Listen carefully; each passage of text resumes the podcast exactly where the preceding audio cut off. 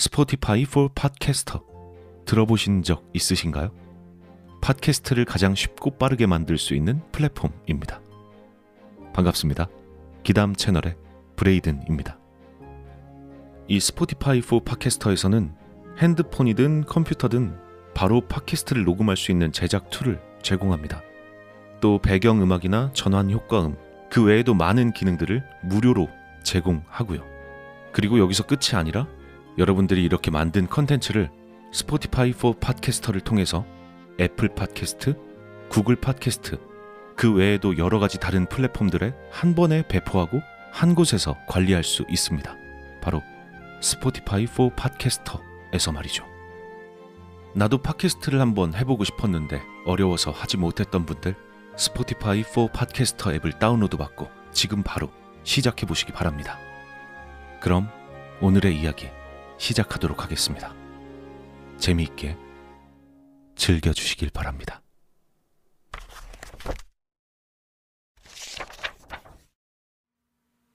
난 친구와 함께 평소 적당히 전철을 타고 돌아다니곤 한다.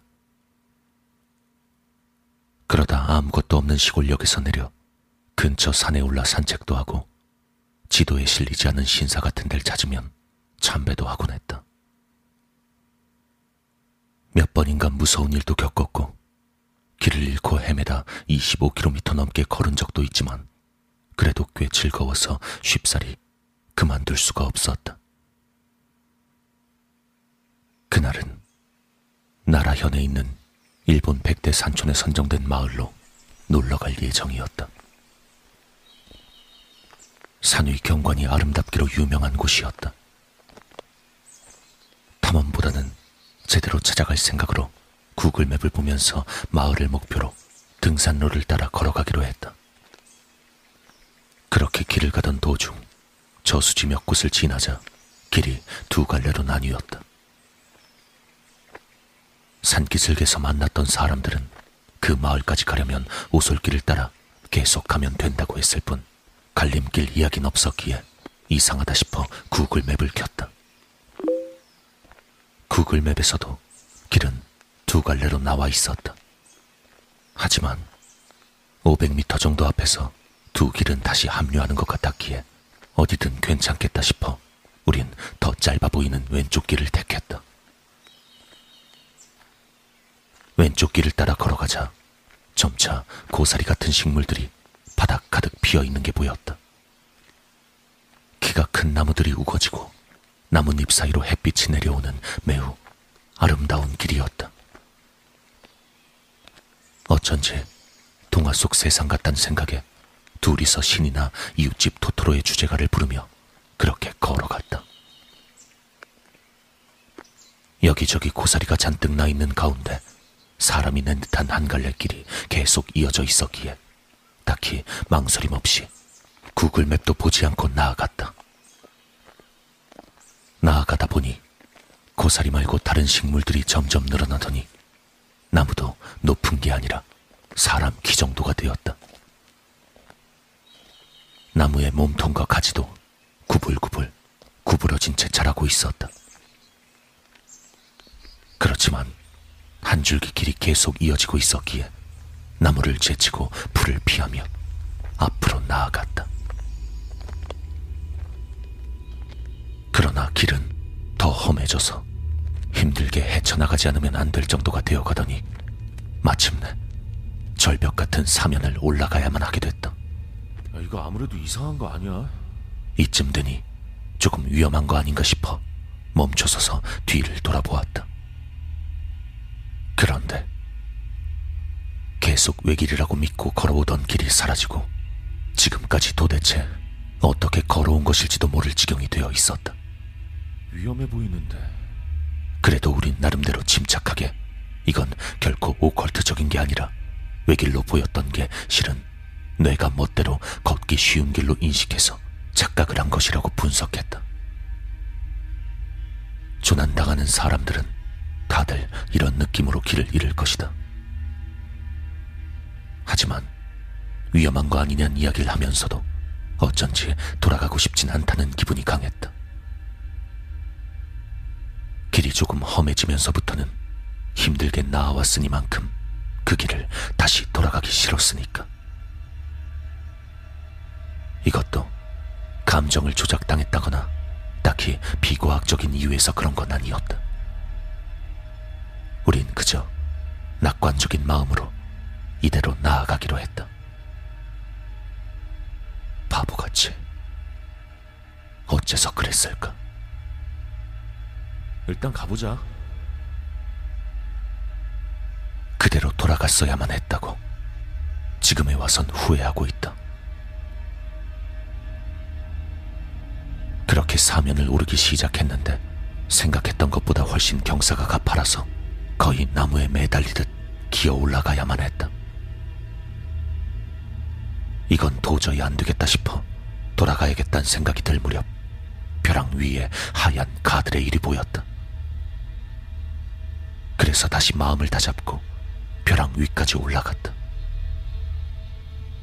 그런데 올라가서 보니 아래쪽에서 보이던 가드레일 같은 건 전혀 없었다.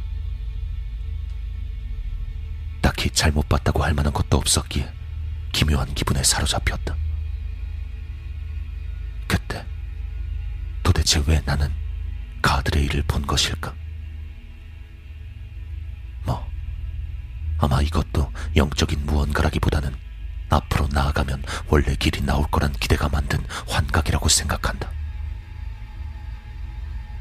이젠 정말 돌아가야 하나 싶으면서도 가파른 벼랑을 올라온 터라 다시 왔던 길을 돌아가고 싶다는 생각은 들지 않았다. 게다가 벼랑 위에는 다시 길처럼 보이는 게 있어서 그냥 계속 나아가기로 했다. 그렇게 얼마쯤을 걸었을까? 처음으로 환각이 아닌 진짜 인공물이 보였다.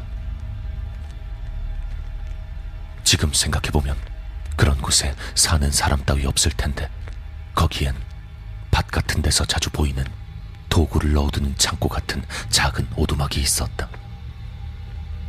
다만 오두막이라고는 해도 벽에 칠도 벗겨지고 천장도 없는 데다 안에 나무가 자라있기도 해서 겨우 바닥만 남아있는 정도였다. 그래도 그 남은 바닥엔 브라운관 텔레비전 같은 것도 있었고 사람이 살았구나 하는 분위긴 남아있었다. 어쩌면 우리가 올라온 길은 과거 마을로 이어지던 옛길이고 오두막은 휴게소 같은 것이었는지도 모른다. 그런 벼랑길을 일상적으로 다녔다고는 생각하기 어렵지만 산사태 같은 걸로 지형이 바뀌었을 수도 있으니까.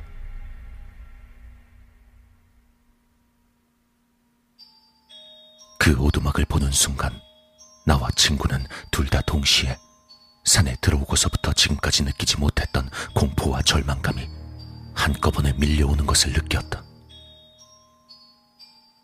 그때까지 공포 같은 걸 느끼지 못했다는 것도 이상한 이야기일지 모르겠지만 우리 두 사람은 계속 한없이 낙관적이었다.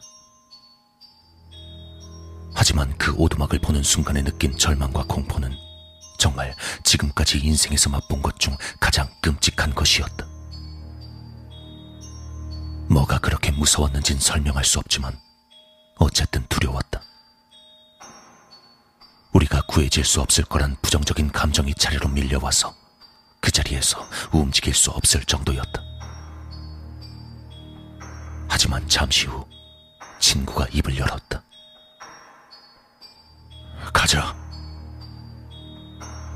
그리곤 오두막관 반대 방향으로 나아가기 시작했기에 난 필사적으로 따라가기 시작했다. 그러는 와중에도 너무 무서워서 오두막 쪽은 돌아볼 수 없었지만 뒤에서 공포와 절망이 계속 따라오는 것만 같았다. 여지껏 외길로 보였던 길은 사라지고 해치고 갈 수도 없을 길만이 이어지고 있었다. 뇌에서 희망적인 기대가 없어져서 길을 보던 환각마저 사라진 탓이었을까? 정신을 차리니 앞으로 나아갈 수도 없고 양옆은 벼랑인데다 그 오두막으로 이어지는 길밖에 없었다.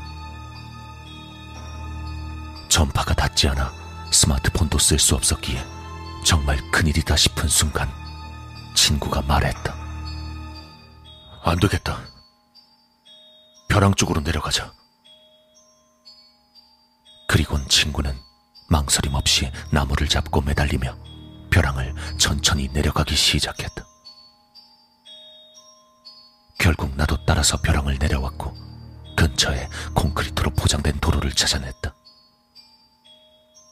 어느새 전파도 돌아와 있었기에 무사히 목적지였던 마을로 향할 수 있었다. 이때는 이대로 별일 없이 끝났었다. 딱히 오컬트적인 것도 없었고 20대 후반의 흑투성이가 되어 돌아왔다고 집에서 부모님께 야단 맞은 정도였다.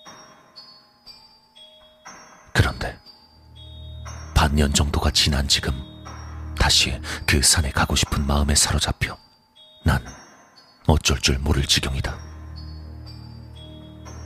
같이 갔던 친구에게 이 이야기를 하자 친구 또한 같은 마음이란 대답이 돌아왔다. 가면 위험하다는 걸 뼈저리게 알고 있는데도 어떻게든 가고 싶다. 감정만을 놓고 보면 무서워서 가고 싶지 않다는 것이 클 텐데 어째서인지 가야만 한다는 마음을 억누를 수가 없다. 결국 둘 다 가기 싫다고 말하면서도 순조롭게 일정을 준비하고 있다. 아마 이번 달 중에 난 또 그 산으로 향하게 될 것 같다. 비일상적인 스릴을 내 마음속 어딘가에서 원하고 있고 그 마음이 무서울수록 더욱 강해져서일 것이다.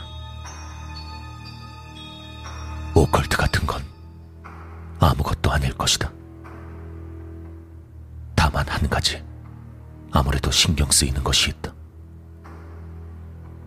처음 산에 갔다 돌아오고 반년 정도가 지나서 얼마 전에야 갑자기 깨달았다. 그 당시엔 겁에 질려 몰랐었는데 전기도 없을 깊은 산속 오두막에 놓여있던 텔레비전.